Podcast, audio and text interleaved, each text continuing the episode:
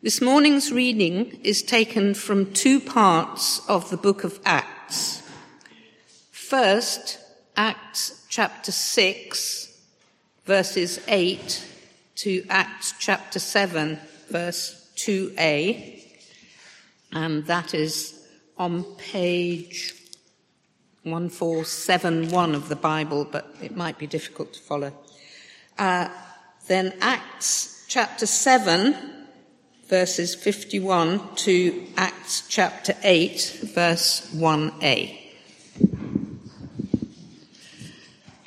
Now, Stephen, a man full of God's grace and power, performed great wonders and signs among the people. Opposition arose, however, from members of the synagogue of the freedmen, as it was called Jews of Cyrene and Alexandria, as well as the provinces of Cilicia and Asia, who began to argue with Stephen. But they could not stand up against the wisdom the Spirit gave him as he spoke. Then they secretly persuaded some men to say, We have heard Stephen speak blasphemous words against Moses and against God. So they stirred up the people and the elders and the teachers of the law. They seized Stephen and brought him before the Sanhedrin. they produced false witnesses who testified, This fellow never stops speaking against this holy place and against the law. For we have heard him say that this Jesus of Nazareth will destroy this place and change the customs Moses handled, handed down to us. All who were sitting in the Sanhedrin looked intently at Stephen, and they saw that his face was like the face of an angel. Then the high priest asked Stephen, Are these charges true? To this he replied, Brothers and fathers, listen to me. The God of glory appeared to our father Abraham. We continue at Acts 7:51, reading to Acts 8:1a. You stiff-necked people, your hearts and ears are still uncircumcised. You are just like your ancestors. You always resist the Holy Spirit. Was there ever a prophet your ancestors did not persecute? They even killed those who predicted the coming of the righteous one. And now you have betrayed and murdered him, you who have received the law that was given through angels, but have not obeyed it. When the members of the Sanhedrin heard this, they were furious and gnashed their teeth at him. But Stephen, full of the Holy Spirit, looked up to heaven and saw the glory of God and Jesus standing at the right hand of God. Look, he said, I see heaven open and the Son of Man standing at the right hand of God.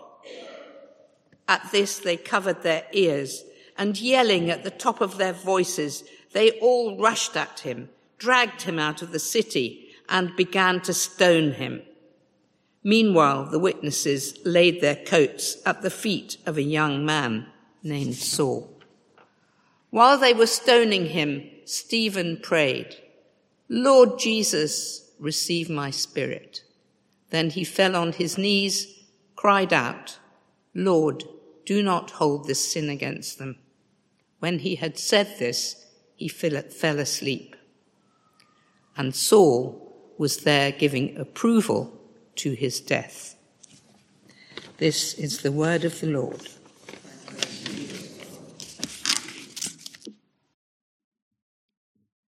Thank you, Helen, and thank you, Eddie, for moving the furniture.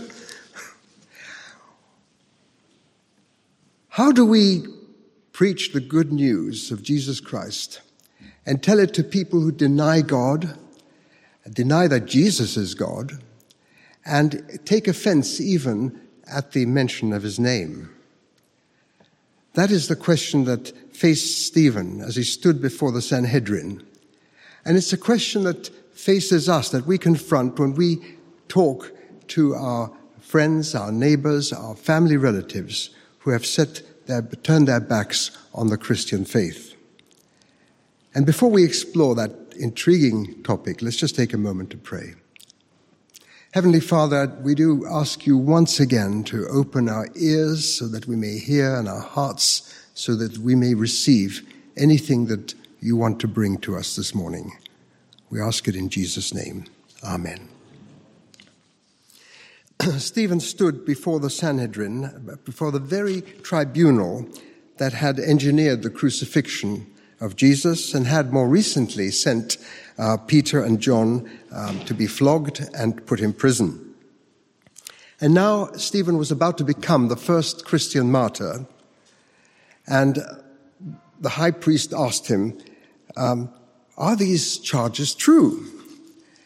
And um, Stephen, instead of defending himself, which he knew would be of no use, decided to use his day in court to give them, to recite a history of the Jewish nation.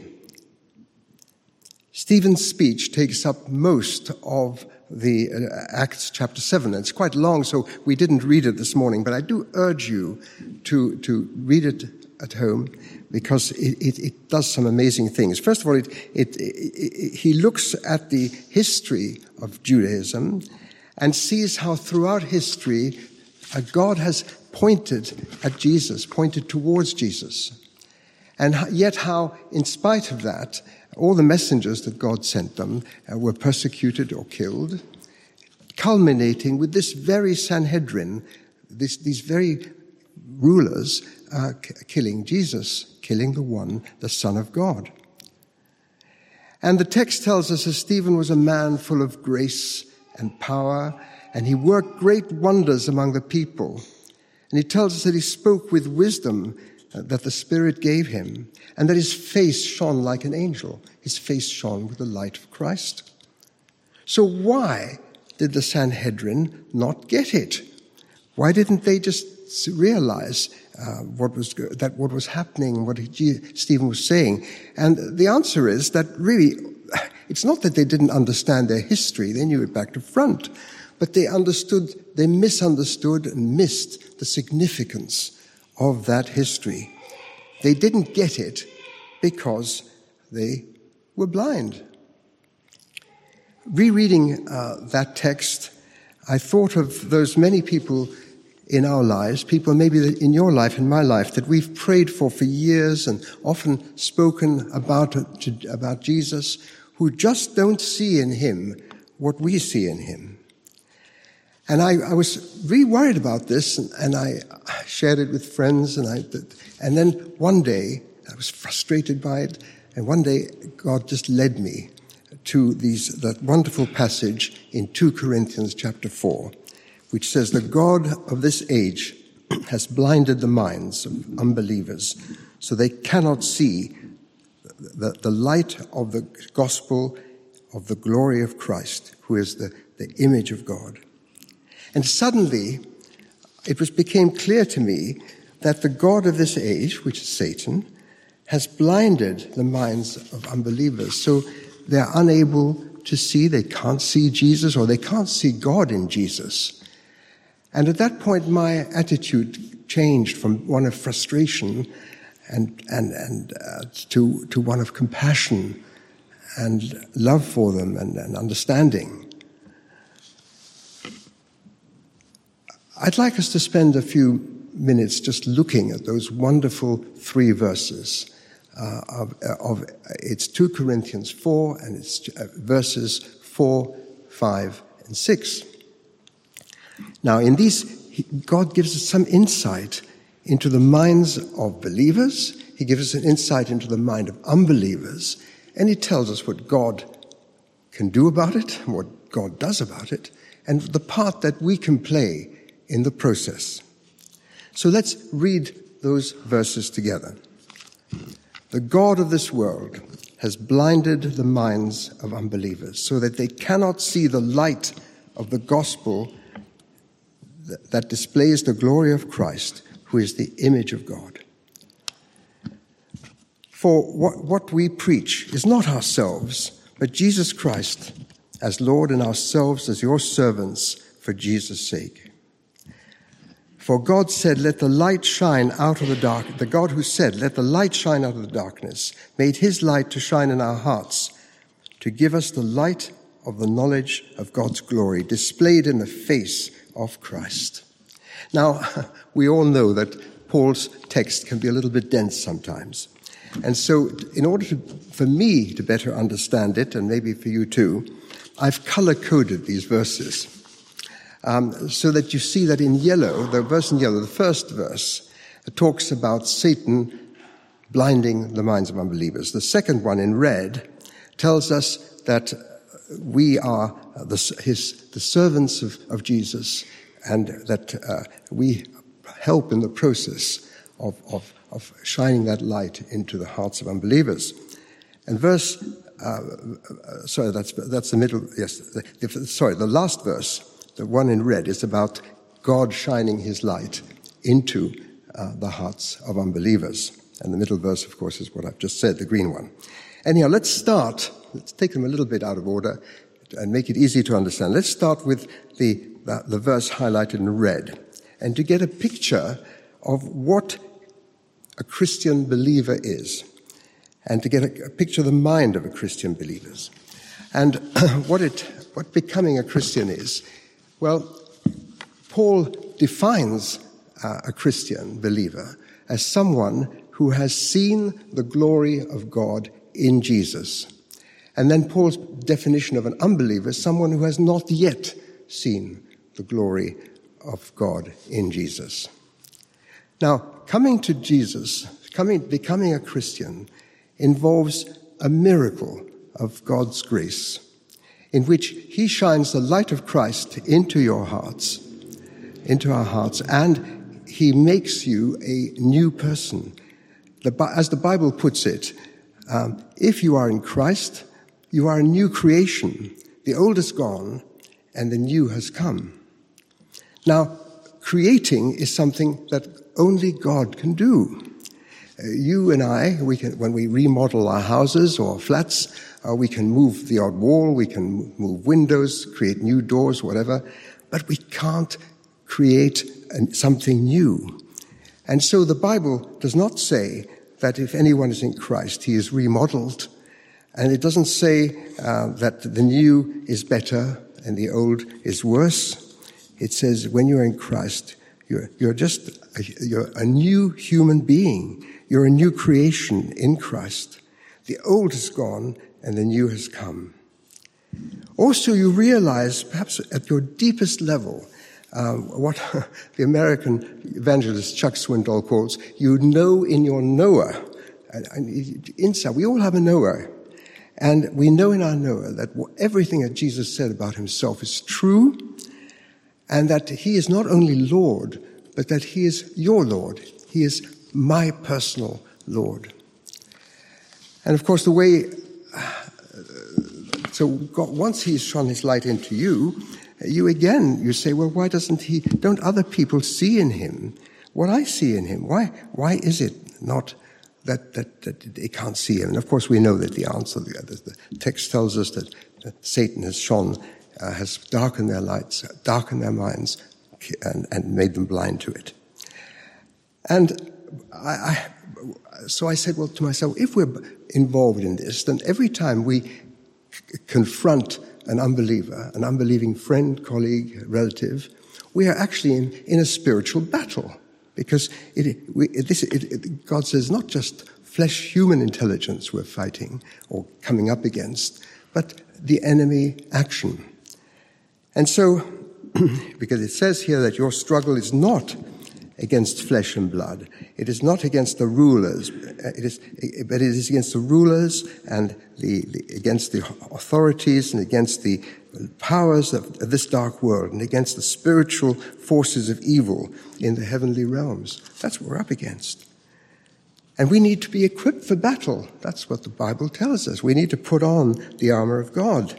And in the same chapter, I do suggest you read Ephesians 6 again or reread it that uh, you know, uh, Paul says we've got to equip ourselves for battle with the breastplate of righteousness and the gospel of, of, of, of peace and the sword of the Spirit and the shield of faith. Now, before speaking to your next unbelieving friend or relative, I do urge you to just have another look at Ephesians 6. But now I want to, to tell you about what I've discovered, what I have out of personal experience, about three ways that Satan blinds the minds of unbelievers.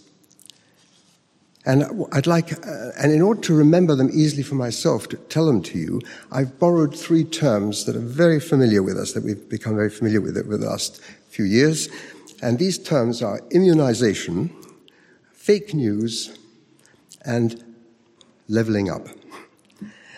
Now, immunization is my shorthand for the fact that many people that we meet have had some religion in their early life that has somehow immunized them against the gospel later on. Uh, the way that vaccinations work, most vaccinations work, is by inserting a little bit of the illness into your body so that you don't get it later on. And the gospel is highly contagious. If you get it, if you catch it, um, it'll change your life forever. It's life changing. It'll change the way that you think and the way that you talk. It'll change the way that you use your resources, your time, your money, everything. And so, so as I, if, if you, like me, grew up in a Christian country, in a so-called Christian country, then we, you will have had some exposure to church, and you will have some, and you will have heard the story of Jesus' birth and death and resurrection many times, and you'll have heard about the forgiveness of sins, but somehow it no longer makes an impression on you. You, you know it all, but it, it just doesn't, you don't get it. And so even when you celebrate his birthday and uh, his crucifixion, and you mark that, and his, his, his, his resurrection, somehow the truth and the meaning of all that gets buried under tinsel, uh, under hot cross buns and Easter eggs. So I, I, I want to, to look at, uh, I want you to see that we are dealing in a world where many people who think they know it, but we have to somehow speak into their lives uh, with the words of the gospel even though they don't get it. Now, fake news means that a lie is dressed up as a truth, and we face it in many ways. Stephen was condemned by fake, fake news, as Jesus was. And um, even if you don't fall for the lie, you look around and so many people believe it that you think to yourself, well, there must be at least a grain of truth to it. And so that complicates things because we live in a world, you know, we live in, have you ever thought of this? That we live in a world that seems to value doubt more than it values truth.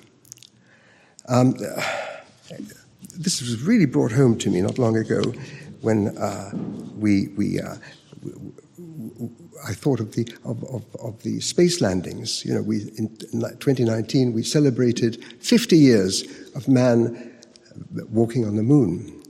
And there were all kinds of programs and documentaries and wonderful things about it, and pictures of, of, of Neil Armstrong stepping onto the moon.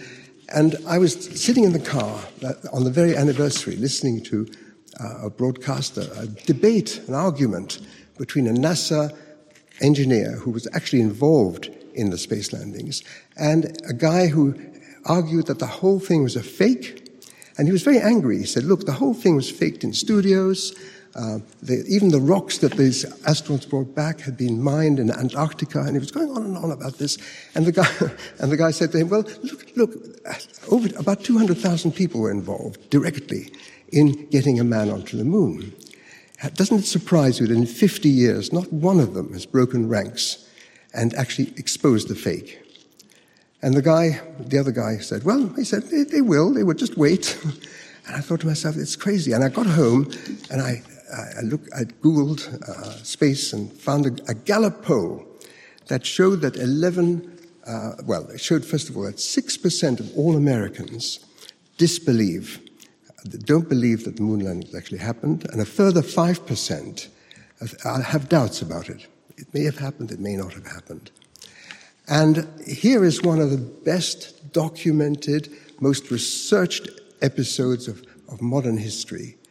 And a, a staggering 11% of, of the 339 million people that live in America actually either disbelieve it or have some doubt about it. Why is that? so that's fake news. And we live, and again, with, with, um, with a pandemic and also with global warming, we are up against these very, very fake news items, things that really sow doubt in, in, in our minds. And, uh, you know, it, as I thought about this, I said, well, you know, Satan sows not only, he's not, Jesus called him the father of lies. Well, Satan is not only the father of lies, he's also the father of doubt. His, in his first appearance in the, in the Bible, he sows doubt in the mind of Eve. He says, Did God really say you mustn't eat any of the fruits of any of the trees in the garden? and today, he whispers into the ears of believers Did Jesus really say, I am the way and I am the truth, the truth, and I am the life, and no one comes to the Father except through me? Or did he actually mean, I am a way and a, a I am a way and, and I am a truth, and, uh, you know, and, and, there are lots of ways to the Father. Surely that's what Satan would tell you, you it might have meant. And so we, we are in this, this, we talk, we preach our, the Word of God and we preach the truth of the gospel in an environment of doubt. And that's, that makes it quite hard, and we do need God's help. We need to be equipped, spiritually equipped for this. And that brings me to leveling up. Now, leveling up means basically that I'm borrowing our Prime Minister's favorite catchphrase, and it reminds us that there are many of those who t- identify as Christians who actually believe in, uh, that, that Christianity can be leveled up with other re- world religions, and Jesus can be leveled up with other um, great figures, religious figures of the other religions. And I have had to learn for myself. I was there at one point. That's what I believed at one point, all religions are basically the same. But then I re- realized I got into my relationship with the scriptures, my relationship with Jesus, that they don't, that they don't give us that luxury. The Bible does not give us, the Christian faith does not give us the luxury of believing that, that, that Christianity is one religion among many and that Jesus is one great prophet among others. And maybe you, like me in the past, are questioning this. Maybe this is going on in your mind. And I do urge you to be happy and to ask God to shine his light into your heart so that you may see the glory of God shining in the face of Jesus. And you'll know that the best, that your best life is still ahead of you.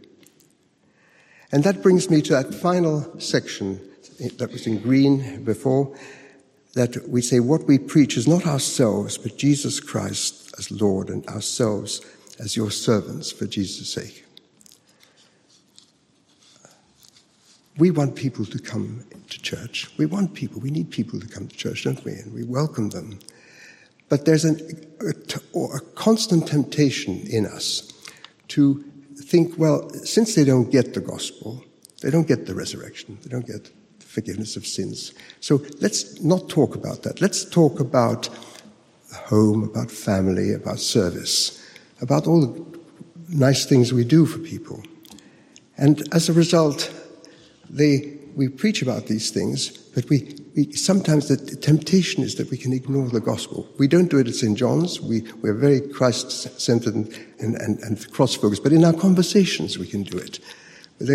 I'm sometimes startled that Christians can ha- talk to each other and talk to outsiders and hardly mention Jesus. They'll talk about God, they'll talk about faith, they'll talk about all sorts of things, but the name of Jesus that doesn't occur. And that, that kind of worries me that that can happen.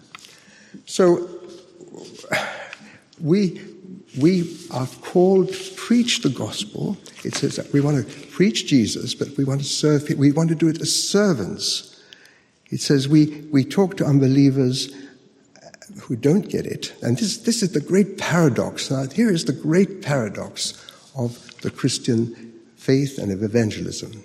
That if we only talk to unbelievers about what they get, they won't get it. It is only when we talk to unbelievers about what they don't get that they will get it. It's a paradox. It's a bit of a tongue twister, but that's why I've written it down, so we'll know it. We share the gospel uh, faithfully, Jesus centered, resurrection, faith, new life in Jesus Christ.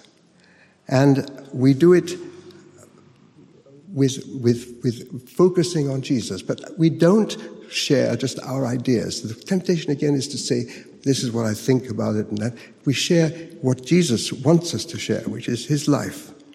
And we do it with humility and we do it with respect. And we do it first and foremost listening first to what is on their minds and what is in their hearts. And asking the Holy Spirit to give us the words that they need to hear. And then trust that God our Father will shine the light of Christ into their hearts so that they will see his light in Jesus. You know, the disciples, uh, the early disciples, Paul and the rest, they preached the gospel to people who had never heard the name of Jesus, never knew who he was, and had no idea what he was talking about, what they were talking about. But somehow Jesus shone his light into their lives, and they came in droves and joined the early church. we are disciples of Jesus, just like Stephen uh, was a servant. We are servants. And we never approach others who don't believe by saying, Oh, I'm right and you're wrong. Our approach always is, We're all wrong. And there's only one who is right. There's only one who is right. That's Jesus Christ, the Son of God, who can transform our lives. He's the only one who can do it. And that's our attitude. Spiritual rebirth involves a twofold process. It involves the Word of God, us sharing it, reading it, and, in, in, and, and that Word of God may be understood, may not at times. But then the second part of the process is that God shines His light into the hearts of unbelievers, into our hearts as well, you know, so that we can see the glory of God in the face of Christ. And if you're in a place today where you just wonder about all these things, you don't know where you are really, but um, you would like more of God, you know you need more of God in, in your life, as I do, as we all do, then I urge you to just pray today that God may shine His light into your hearts. And if you feel that, that uh, you know, the very fact that you can say to yourself, I think I may be one of these universalist, general sort of Christians well, that means that God has already begun to shine His light into your heart. So you can be happy about that. The best, as I said, is still ahead of you. And uh, if you feel like that, it's worth just coming to Eddie or to me, to one of us, and ask us to pray with you before you leave church today. Anyhow, I've talked about spiritual rebirth. I would like to just leave you with a very wonderful and encouraging verse uh, from the words of Jesus from John chapter 14. And he says, If you know me, keep my commandments, and I will ask the Father, and he will give you another adv- uh, advocate to help you and be with you forever, the Spirit of truth. The world cannot accept him because it neither sees him nor knows him, but you know him, for he, he lives in you, and he will be in you, and will be in you. Amen.